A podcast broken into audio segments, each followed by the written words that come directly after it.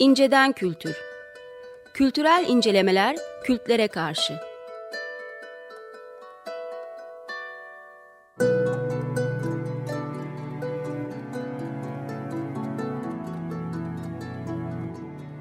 Hazırlayıp sunanlar Mesut Varlık ve Gökhan Aslan.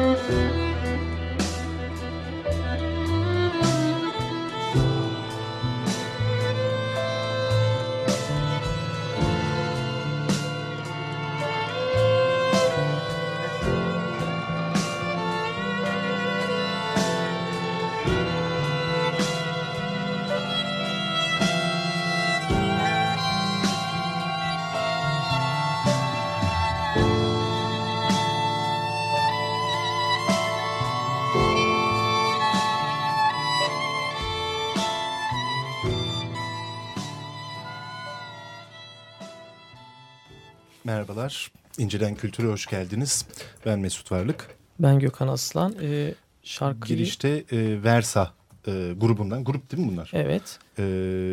We are not what we say we are. Ha. Yani... Tekerleme gibi değil mi? Bakma ne dediğimi mi de demiş oluyor. Öyle bir şey. Yani evet. Biz son iki programdır Diyanet meselesi etrafında... değerli hocamız İşler Gözaydın ile konuşmaktaydık ama bir türlü tabii ki böyle bir konunun şeyini önünü alamadık, mevzuya doyamadık ve bir anlamda kapatmak için konuyu bir kere daha konuk aldık kendisini. Tekrar hoş geldiniz. Hoş bulduk. İlk ve ikinci programlarımızda büyük ölçüde tarihi, kurumsal yapısı ve toplumsal proje içerisinde aldığı yer meselesi üzerinden gitmiştik. Büyük ölçüde Cumhuriyet'in o aydınlanmacı zihniyeti içerisinde bir bireyselleşmiş din kanalını yönetmek üzere kurulan bir kurumken bir süre sonra özellikle 60'tan ve tabii ki 80 darbesinden sonra büyük ölçüde yine aslında toplumsallaşmaya başlıyor. Yani bireyselliğinde seni yalnız bırakmayacak noktada yatak odana kadar işin ahlak koduna da girerek böyle bir süreci söz konusu. Peki şimdi Sünni Hanefi perspektiften kurulan ve işleyen bir yapı. Alevilik meselesine bir önceki programda değinmiştik. Ama işin bir de inanmama tarafı var. Çok doğru. Yani din ve inanç özgürlüğü hakkı inançlı bireylerin dini toplulukları olduğu kadar inanmayanları, yani dinle hatta ilgilenmeyenleri de Diyanet İşleri Başkanlığı diye bir şey yok. Diyanette temsiliyet ister mi ateistler mesela? Ya da inanmıyorlar. Mesela. Şimdi bu temsiliyet kısmını veya kurumsal kısmını bir tarafa bırakacak olursak, hadi gelin bu defa da tamamıyla hak çerçevesinde bunu inceleyelim. O hak çerçevesinde incelediğimizde, demin dediğimi bir daha tekrar edeceğim. İnananlar kadar, yani inanan bireyler, gruplar olduğu kadar, topluluklar olduğu kadar inanmayanları, dinle ilgilendirmeyenleri de bunlar için de son derece değerli bir hak. Niye?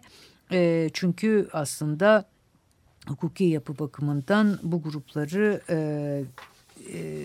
gerçekten koruyabilecek bir yapıyı kurması gerekiyor. Yani inanç özgürlüğünün işte deist, deist olmayan ateist inançları koruduğu gibi hiçbir din ve inancı benimsememe hakkını da koruması söz konusu ve bu hakkın sınırlanması söz konusu değil.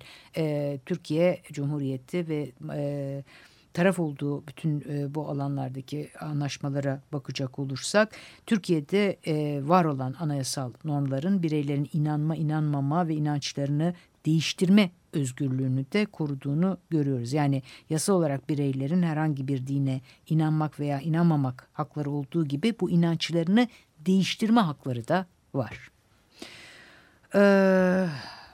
Buna uyuluyor mu? Buna ilişkin çok ciddi sorunlar olduğu gözlemleniyor.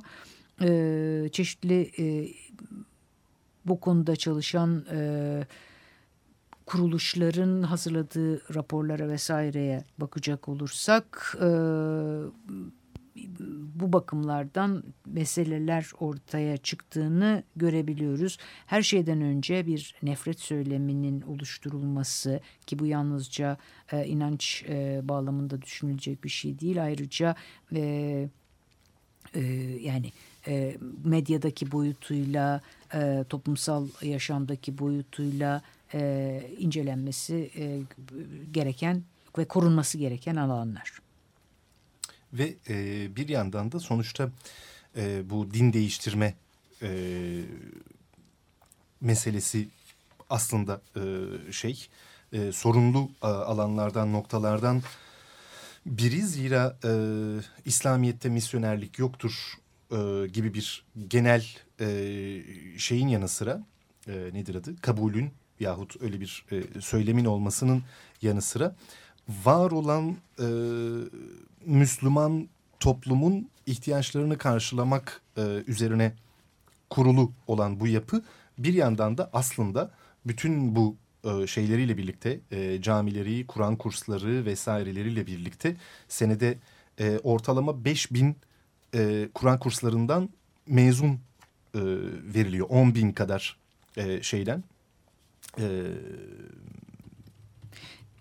kurstan 500.000 pardon. Dini eğitim vermenin de bir hak olduğu aşikar, ama yani bir yandan da bu hakkında kısıtlanamayacağı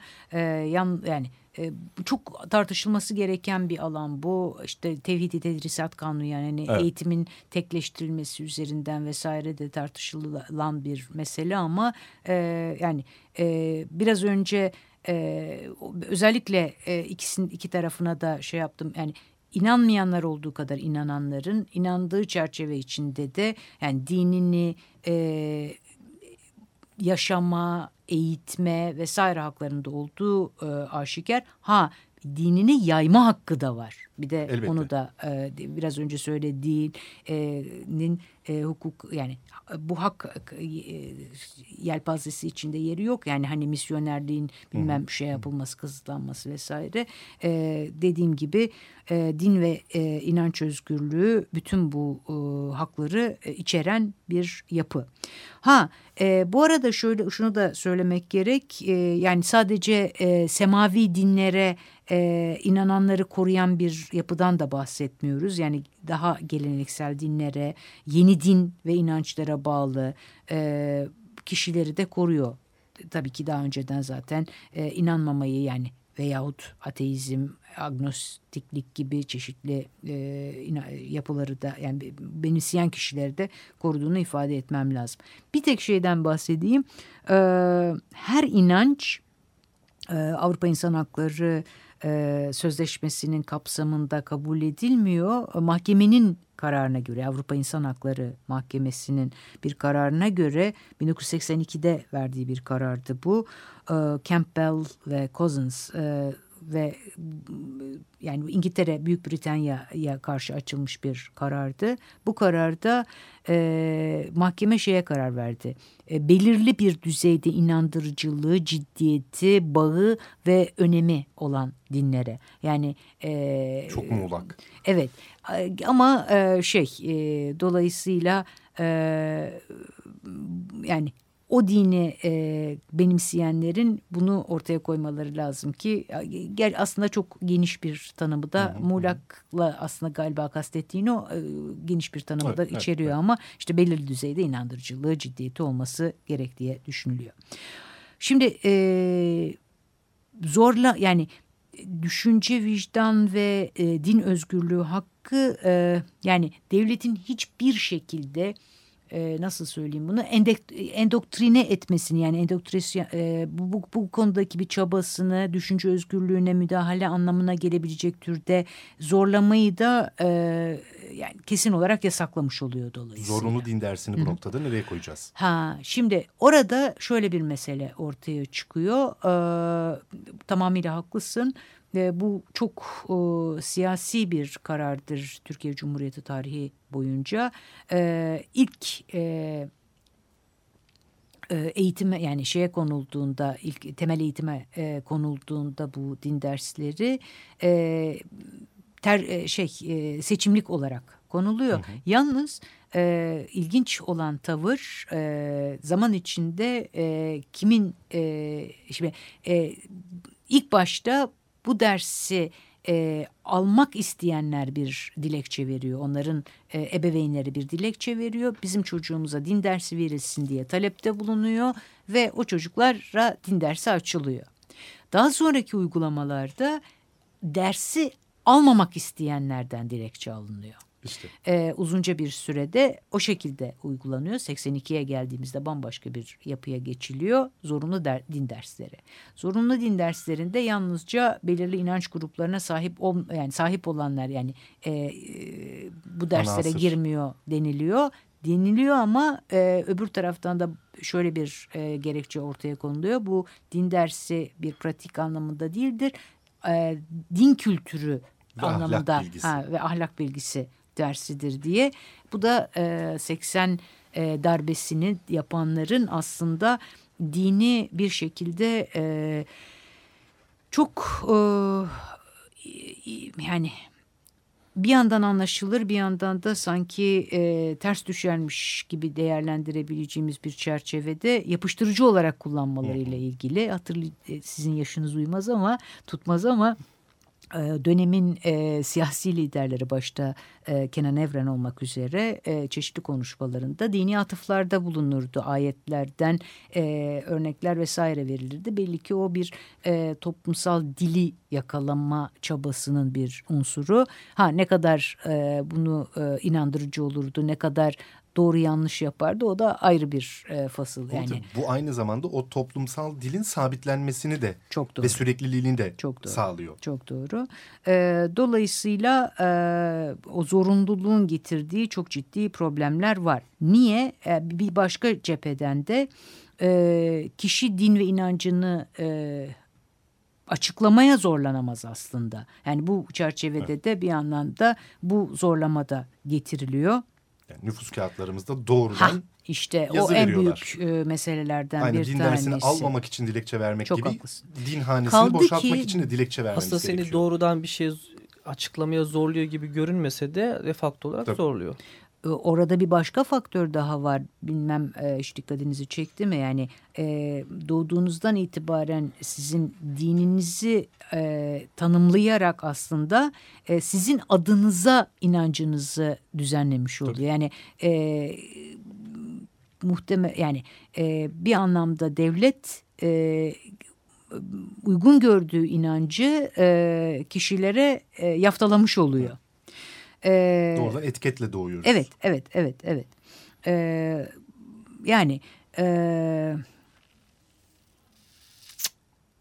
Gerçi burada bir karar verildi. Hiçbir zaman çok fazla üzerinde durulmadı. Türkiye'den kaynaklanan bir davaydı. Bu Avrupa İnsan Hakları Mahkemesi devletin kimlik ve nüfus kayıtlarında kişilerin dini inançlarının kaydedilmesini yani dini açıklamaya zorlama olarak değerlendirdi ve ihlal olarak değerlendirdi. Sinan Işık Türkiye'ye karşı davasında 2010'da çok fazla üstüne durulmadı ve hala kaldırılmamış durumda bu Avrupa İnsan Hakları Mahkemesi'nin kararına rağmen. Bir tür fişleme bir anlamda evet. Bir anlamda o şekilde evet. Okunabilir. Bir anlamda evet. Şimdi bu çerçeveden bakacak olursak çok meseleyle karşılaşıyoruz. Yani inancını açıklamaya zorlamadan bahsettik. İnancını zorlamaya yani açıklamaya zorlamanın dışında kimi yerlerde inancını cına aykırı davranmaya zorlama meselesi de ortaya çıkıyor. Nerede çıkıyor? Vicdani red olarak adlandırılan askerlik hizmeti çerçevesinde çıkıyor. En büyük problemlerden bir tanesi bence inanç özgürlüğü kapsamı içinde yer alan çok ciddi bir insan hakkı bu şekilde ihlal edilmiş oluyor. Yani tamam bir konuya aşina olmayanlar için bahsedelim. Bu şekilde yani bir yani zorunlu askerlik hizmeti çerçevesinde herhangi bir vicdan ret hakkına ilişkin bir düzenleme bulunmuyor. Dolayısıyla da bulunmaması çerçevesinde vicdani ret hakkının kullanılması bir mücadele alanı haline dönüşmüş oluyor. Yani en ciddi yine hukuki problemlerden bir tanesi. Benim aklıma gelen başka ne gibi sorunlar var? Yani daha önceki programda bahsetmiştik. İbadet yeriyle ilgili mesele var. Özellikle cemevleri meselesi var. Yani Türkiye mevzuatındaki en büyük sorunlardan bir tanesidir. İbadet yeri tanımı Türkiye'deki çoğul dinsel yapıyı yansıtacak şekilde yeniden biçimlenmesi lazım. Bu en büyük problemlerden bir tanesi. Tabii bununla bağlantılı gelen başka meseleler de var. Yani bir yerin ibadet yeri olarak tanımlanmasıyla birlikte bir takım vergilerden muafiyet geliyor, bir takım ödemelerden muafiyet geliyor vesaire. Bunların da inancı pratiklerini sürdürebilme açısından çok büyük önemi var. Ve bir de tabii şeyin farklı noktalardan biri olarak bu şeyin Diyanet İşleri Başkanı'nın özel bir kıyafetle törenlerde vesairelerde temsil zamanlarında özel bir kıyafet giyiyor olması. O şeyle birlikte. Evet. Kafasındaki kavuk diyebiliriz. Ve cübbesiyle birlikte farklı kıyafet giyen gibi geleneği temsilen tabii orada. Şey zannediyorum. Dinsel görevli olarak nitelendirir değil çünkü aslında yani çeşitli dinlere mensup temsilcilerin bu giysileri yani temsil niteliği olan kişilerin bu giysileri kullandığını da görüyoruz yani şeyin bir Ortodoks inancının temsilcisinin, bir farklı diğer dini grup temsilcilerinin de kullanıldığını görüyoruz. Daha yani buradaki yorum temsiliyet üzerinden yapıyor. Gerçi mesele orada temsiliyetin ne kadar yani ne kadar temsiliyetin sağlanıp sağlanmadığın meselesi. Yani bir Ortodoks inancına baktığımızda Lozan çerçevesinde bir temsiliyet unsuru var. Ama Diyanet İşleri Başkanı'nın İslam dinini ne kadar temsil ettiği ve bunun yani dini otoriteyi ne kadar temsil ettiği cemaat arasında da yani inanan bu dinin mensupları arasında da ciddi bir tartışmalı mesele. Ama protokolde de ayrıcalıklı bir yeri var herhalde. Yükseltildi protokolde Diyanet İşleri Başkanlığı yeri. Evet, son dönemlerdeki farklılaştırıldı. Kuvvet komutanlarının önünde yer alıyor diye biliyorum. Evet, evet. Mesela. O şekilde bir takım şeyler var. Tabii başka bir takım meseleler de var. Yine bu din inanç özgürlüğü çerçevesinde. Mesela çok fazla üzerinde durulmayan problemlerden bir tanesi kişinin din veya inancına uygun bir şekilde defin hakkı, gömülmesi, mezarlıklar. Şimdi mezarlıklarla ilgili hizmetler Türkiye'de büyükşehir belediyeleri ve köy yönetimlerinde de köy idaresine ait. Dolayısıyla mezarlıklar konusunda bireylerin inanç özgürlüğüyle ilgili çeşitli meseleler ortaya çıkıyor. Bunlardan biri farklı inanç gruplarına mensup bireylerin farklı alanlarda mezarlık taleplerinin karşılanması. İkincisi de bireylerin bizzat defin işlemleriyle inançlarına uygun bir şekilde yapılması ve bir başka mesele de mesela gömülme unsuru yani gömülme şeklinde değil de başka şekillerde mesela yakılmayla ilgili meseleler. Yakılmadan başlayacak olursak şimdiye kadar yakılmayla ilgili bir fasilitenin bir tesisin kurulmasına imkan verilmedi çeşitli gerekçelerle arkasında yatan İslam dininin anlayışına uygun olmaması. Şu anda ki düzenlemeye göre Türkiye dışında böyle bir uygulamaya gidilirse birinci dereceden akrabaları getirip bu şekildeki defin işlemini karşılayabiliyorlar. Oysa yani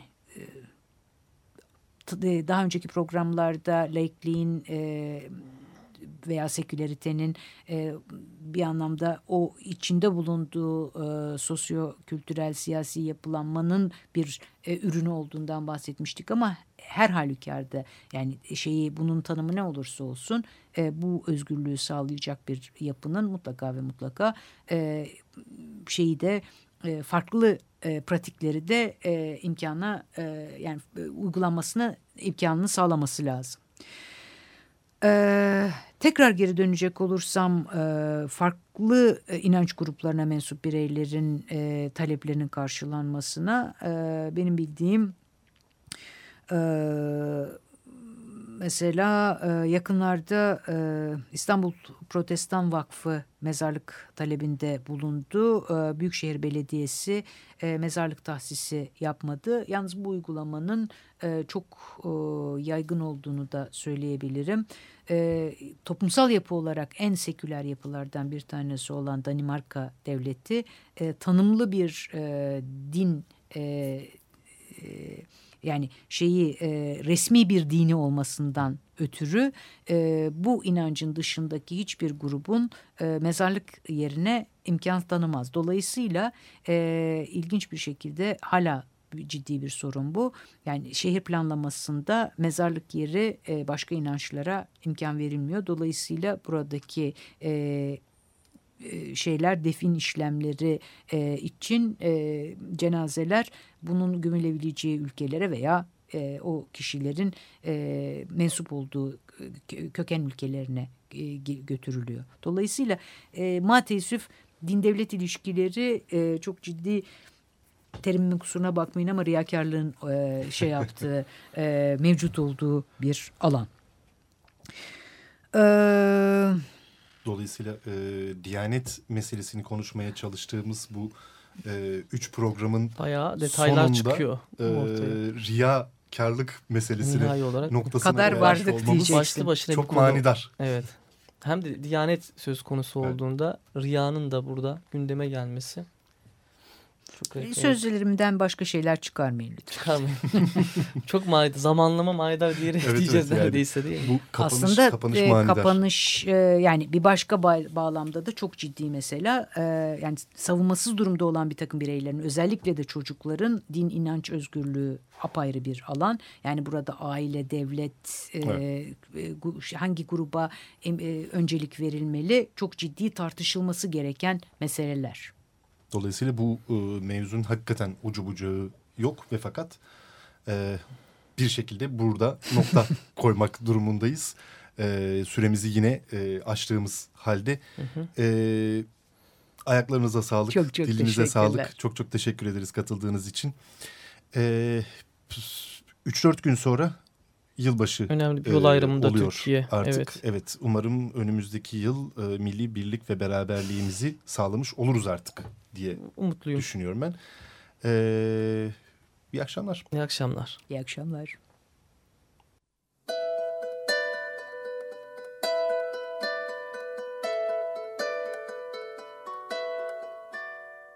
İnceden Kültür. Kültürel incelemeler kültlere karşı.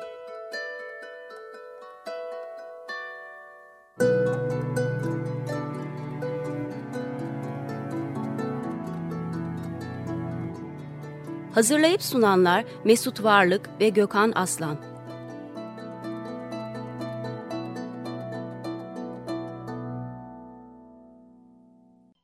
Açık Radyo program destekçisi olun.